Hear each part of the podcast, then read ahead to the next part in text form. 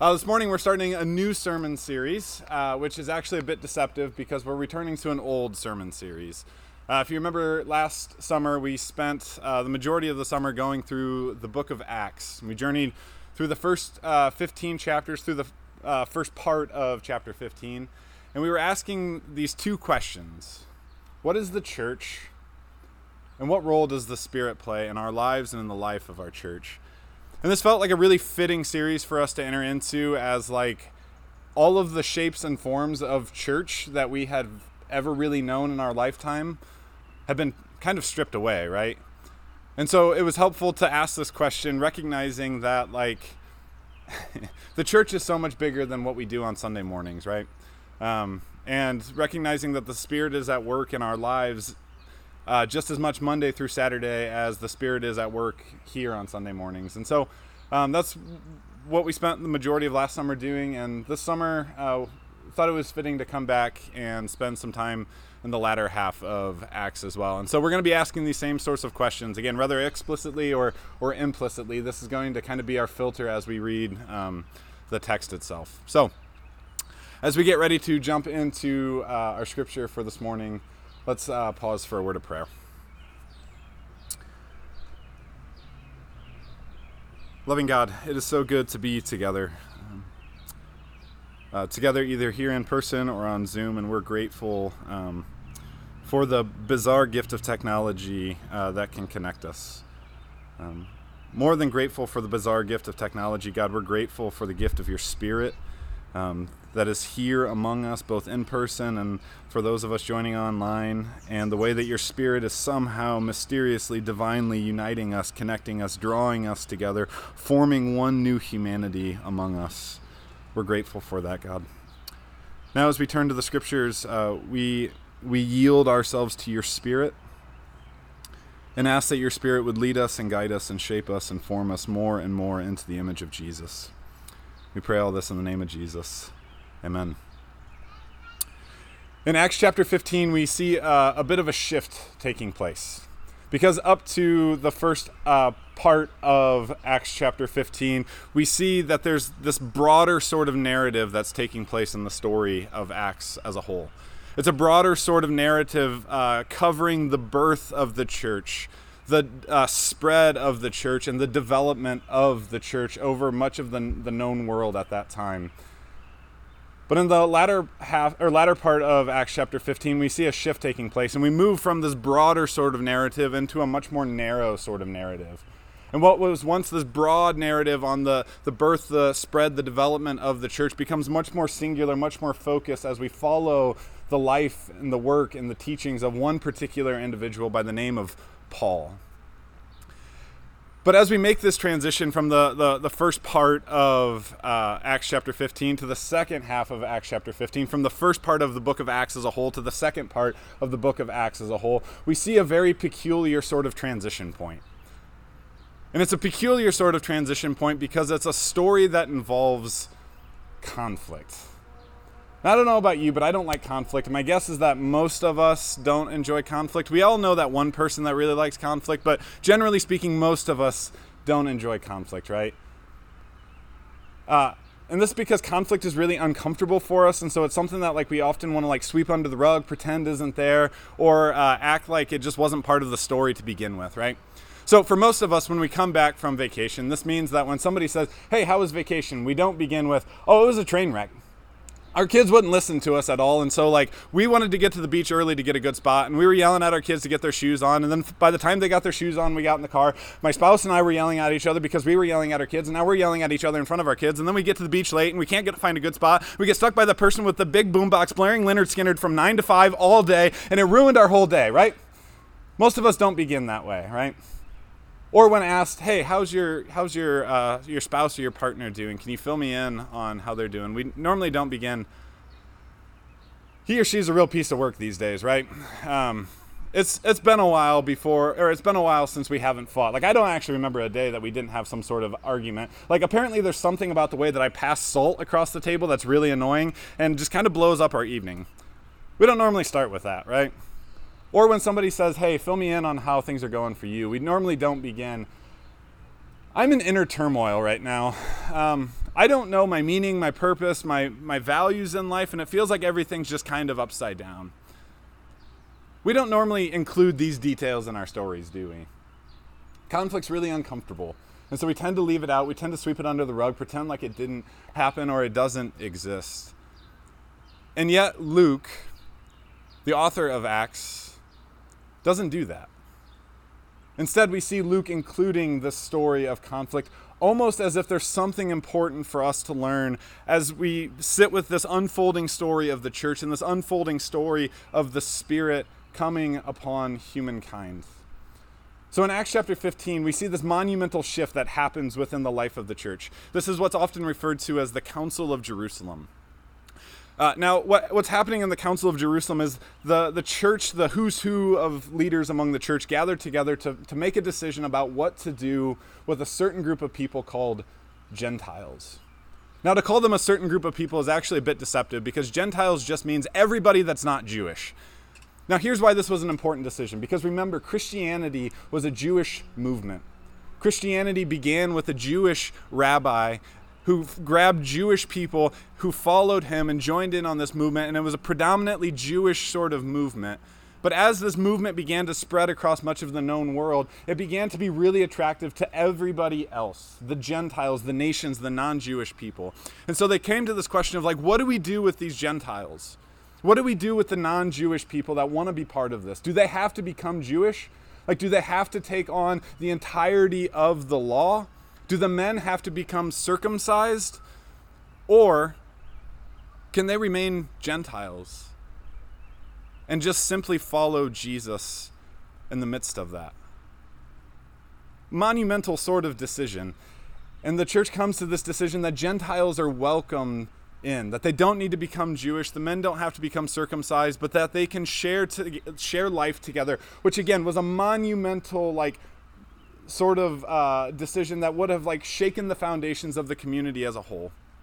Now, there were two leaders at this Jerusalem council by the name of Paul and Barnabas. Paul and Barnabas were leaders in a church outside of Jerusalem in the city of Antioch.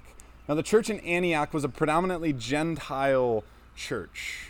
And so they take the good news that the Gentiles can remain Gentiles back to Antioch and they share this good news, and everybody rejoices. And we end the story by being told that Paul and Barnabas remained in Antioch, and there with many others they taught and proclaimed the word of the Lord. Now, if the story ended there, it would be a great story. We have a nice, like, bow on the end of it. It's wrapped up nice and neat, and everybody went home and lived happily ever after. But that's not what happens in the story. It doesn't end there. Instead, we're told in the very next verse after some days, days is a pretty vague term, could mean 24 hours, could mean weeks, months, years. Uh, after some days, Paul said to Barnabas, Come, let us return and visit to the believers in every city where we proclaimed the word of the Lord and see how they are doing. Barnabas wanted to take with them John called Mark, but Paul decided not to take with them the one who had deserted them in Pamphylia and had not accompanied them in their work. The disagreement became so sharp that they parted company. Barnabas took Mark with him and sailed to, away to Cyprus, but Paul chose Silas and set out to the believers, commending him in the grace of the Lord. He went throughout Syria and Cilicia, strengthening the churches. So, Paul and Barnabas, these leaders in this church in Antioch, decide at some point uh, that they want to go back and retrace this, this journey that they've been on. So prior to all of this, Paul and Barnabas had set out and gone to all of these cities, sharing the good news of Jesus, establishing these communities around the life, the teaching, the death, the resurrection of Jesus. And Paul is saying, like, hey, like a good parent, I want to go and visit my children. I want to check in and see how they're doing. But instead of going out back on this journey, instead they enter into this major disagreement they enter into this major conflict, so much so that we're told that it was so sharp that they parted company. Now, this word that gets translated sharp is where we get the English word paroxysm, which in medical terms can mean some sort of like convulsion or attack. Or outside of the medical world, it can mean some like violent outburst of emotion. Which means that this disagreement, this conflict that um, Paul and Barnabas have, isn't just simply like we'll it we'll agree to disagree and part ways, but like this was like a a, a, violent shaking to the foundation, to the fabric of the relationship, to the point that it became like this impossible impasse that they just couldn't get past. And so they parted company. Now, what's the cause of this conflict? It's a man by the name of John Mark. Now we don't know about we don't know much about John Mark, but here's what we do know. Just a few chapters earlier in Acts uh, chapter 13, we see Paul and Barnabas heading out on this initial sort of journey together. And so Paul gathers companions uh, because it's a difficult sort of journey, difficult sort of work. And so he heads out with the support of his friends.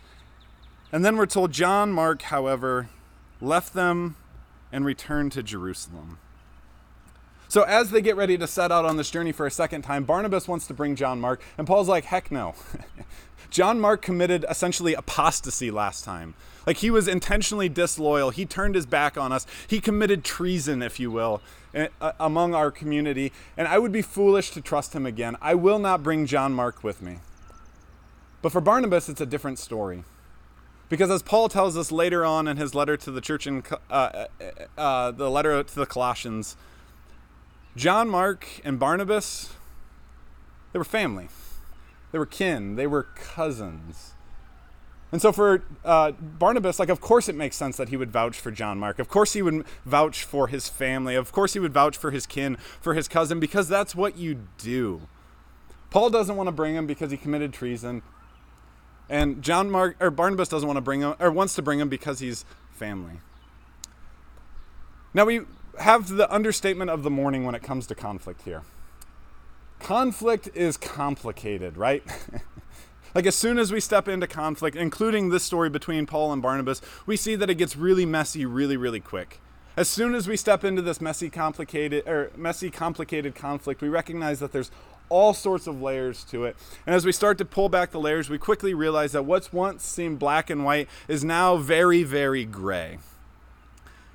Now, here's why I think conflict is complicated because our perspectives are personal. Like, I see the world one way with my experiences, and you see the world one way with your experiences.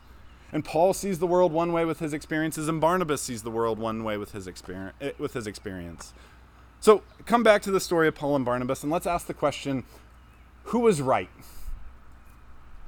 Who was right in this situation? I think an argument could be made both, right? for Paul, it makes sense not to bring him, right? Like he he had failed him once, and it probably makes sense for him not to trust his life with this on this difficult journey because he turned his back on him once before. But for Barnabas, like from his perspective, he's right too because that's what you do for family, right? We see that conflict is so incredibly complicated because our perspectives are personal. Like um like I can never not see the world through my lens, right? I, I can never not be Sean with my experience, with my perspective, and enter into conflict and sort all of that out without being myself. And I guarantee that this is the case for like any sort of conflict that you've experienced in your life. Maybe not all of it, but maybe for most of it. So think back to the last 24 hours, the last week, maybe even your entire life, and any uh, sort of encounter and conflict that you've had. I guarantee that for many of these situations, if you were to ask who was right, there could be an argument made for both. because nobody like builds any sort of foundation of reality off of the premise of being wrong, right? Everybody thinks that they're right based on their own perspective. Um, I had a, a, major moment of conflict with one of my brothers uh, uh, as I was graduating high school. So this was a year after my mom had died. That's an important detail in the story. Um, so after my mom had died, I moved in with one of my brothers, and uh, he didn't have any kids. Him and his wife had like stable jobs. They had space, and it seemed to make the most sense for me to move in with them. But shortly after I moved in with them, uh, uh, my sister-in-law got pregnant, and we had uh, come to this agreement that when their child was born, I would move in with another brother across town so that they could have their space, I could have my space, and everybody could kind of coexist in peace. Well, baby uh, comes and is born, and I move in with my brother, and this is at the end of my senior year, a year after my bro- uh, after my mom had died. And uh, somewhere along the way, my brother calls and says, "Hey, um, would you mind coming back home and cleaning up your room so that my mother-in-law can stay there? Would you mind, you know, like it can stay your room, but maybe make it look like a high school boy doesn't live there. Like maybe put your gym socks away and all of those sorts of gross things so that she can feel like she has some space. A very reasonable request, right? I snapped in that moment because here's what I heard. This was a year after my mom had died, a year after the roots of my life had been violently ripped up a year after the roots of my community out of my friends had been violently ripped up, and I just spent the past year of my life trying to delicately establish roots again. And when my brother asked if I could just simply clean up my room, it felt like he was violently trying to uproot my life once again. Here's all my brother was asking We need help. my mother in law wants a space that she can stay that feels clean and welcoming to her. Would you mind doing that? That thing blew up, and we didn't talk for days after that. Who was right? I think we both were. it wasn't an unreasonable request, and I don't think my response was unreasonable in that moment either. And here we see that, like, when we enter into conflict, this elusive goal of objectivity, of being able to see it from uh, outside of my perspective, really just isn't possible. Like, I, I'm only I'm only capable of seeing conflict through the lens of being Sean and my experiences, my history, and my past. And this is what makes com- conflict so complicated because our perspectives are personal. So, what are we to do about this? Do we live in conflict forever? Do we always have disagreements that are so sharp that we part company? God help us, I hope not, right? So here are some things that I think can be helpful as we think about conflict and how to engage in conflict. Now, certainly not an exhaustive list because there's like millions of pages written on conflict uh, resolution, but here's a few that I think are helpful. The first thing is approach conflict humbly. Um, again, we ask this question of like, who's right?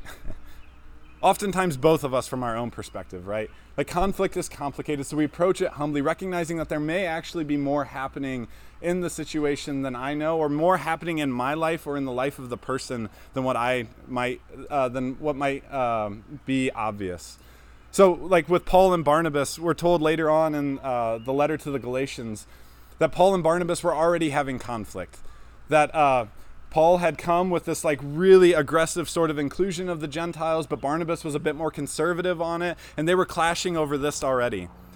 Now, was this at play when they had this conflict over John Mark? I don't know. And we never know unless we approach it humbly, recognizing that there may be more to the story than meets the eye. Secondly, when we enter into conflict, um, we do so trying to see the perspective of the other. Now, now again, like uh, objectivity in um, conflict is like almost impossible, right? And that's not what we're looking for, but what we're looking for here is almost like a kaleidoscope sort of view. Um, this this childhood toy that has all sorts of shapes, all sorts of colors, that makes this really complex sort of picture. And so when we enter into conflict and try to see the perspective from the other, what we're essentially doing is adding more color, more shapes to the kaleidoscope. Yes, it makes it a little more complicated, but it gives us a bigger, fuller, more co- complete sort of picture of what's happening in this. So when we enter into conflict, we say to the person, like, I really want to understand how you see this. Can you help me to see it like you do? This doesn't necessarily mean that like they're objectively right or that you're objectively right, but it helps us to get a f- more full picture. Um, this past year, I, I had uh, an issue of, of, conflict with a friend who uh, definitely thought that COVID was like not a big deal at all, and um, after talking to him, I began to like understand why. He didn't know a single person who got COVID. Uh, he didn't know anybody who like uh, even like two or three degrees removed who got COVID or was like extremely sick or had died from it. And so for him, like COVID didn't seem like a big deal. And that was really helpful for me to like understand why this was his perspective on it. But I had this boiling rage within me because I wish he would have asked me that same question because I would have told him about all the people that I had known that had gotten COVID. And I would have told him about my wife who worked on the COVID unit uh, that was against her will, right? And I think that could have helped us not get to this impasse where we just kind of hung up on the phone without any sort of like resolution. So asking this question of like, how can I how can I see this? How can I understand this from your perspective? Um, now, uh, there's still this like looming question uh, with this story of like, why is it included? Wouldn't it have just been easier for Luke to like just skim over the story, and uh, just tell the highlights of the, the church? Well, remember that he's telling the, the, the events of the early church as it begins to unfold. And I think he includes this story of conflict uh, as a warning about how we engage in conflict within the church. See, I think Luke is telling us that conflict, even within the community of Christ, is in- inevitable, that we're going to enter into conflict. And yet, how we enter into conflict and how we deal with conflict is terribly important. Uh, so, Luke seems to be uh, telling this story from hindsight. And it's interesting because in one of Paul's later letters, written to uh, Timothy, one of his apprentices, he tells Timothy to go and get John Mark and bring him to him because he's useful in his ministry. We have no idea what happened between Paul and John Mark to get this relationship restored, but something happened and they were reconciled. And it seems as though Luke is offering this story to us as we try and live out this life of the community of Christ together as a warning about how we do conflict and a warning against burning bridges with one another. Because, see, the God that we see in Jesus is a God who goes to far off, desperate places in order to bring about reconciliation, to bring about peace, to create peace among places where there is sharp division. And it's as if Luke is telling us not to get in the way and make things harder for this reconciling work of God. Have boundaries, absolutely. If somebody has harmed you, if somebody has abused you, please put up hard, strong boundaries. Like, we don't have to uh, continue to be hurt or abused in those situations. But burning bridges seems to be a strong warning in this story because we don't know how God might redeem that, that uh, relationship later on. Conflict is really complicated um, because our perspectives are personal. But conflict doesn't have to be impossible. So as we enter into conflict, may we do so uh, humbly. May we do so trying to see the perspective of the other. Um, and may we uh, follow the, the, um, the example that we see in Jesus, uh, who shows us the reconciling heart of God. Let's pray. Loving God, um, we're grateful for the example of uh, Jesus, who comes and shows us uh, your heart for reconciliation, of making peace in, in desperate places. God, we pray that as we enter into conflict with one another uh, and enter into conflict throughout our lives, uh, that your spirit would be among us and would be at work trying to, to bring about uh, peace and reconciliation in all of those places. We pray all this in the name of Jesus. Amen.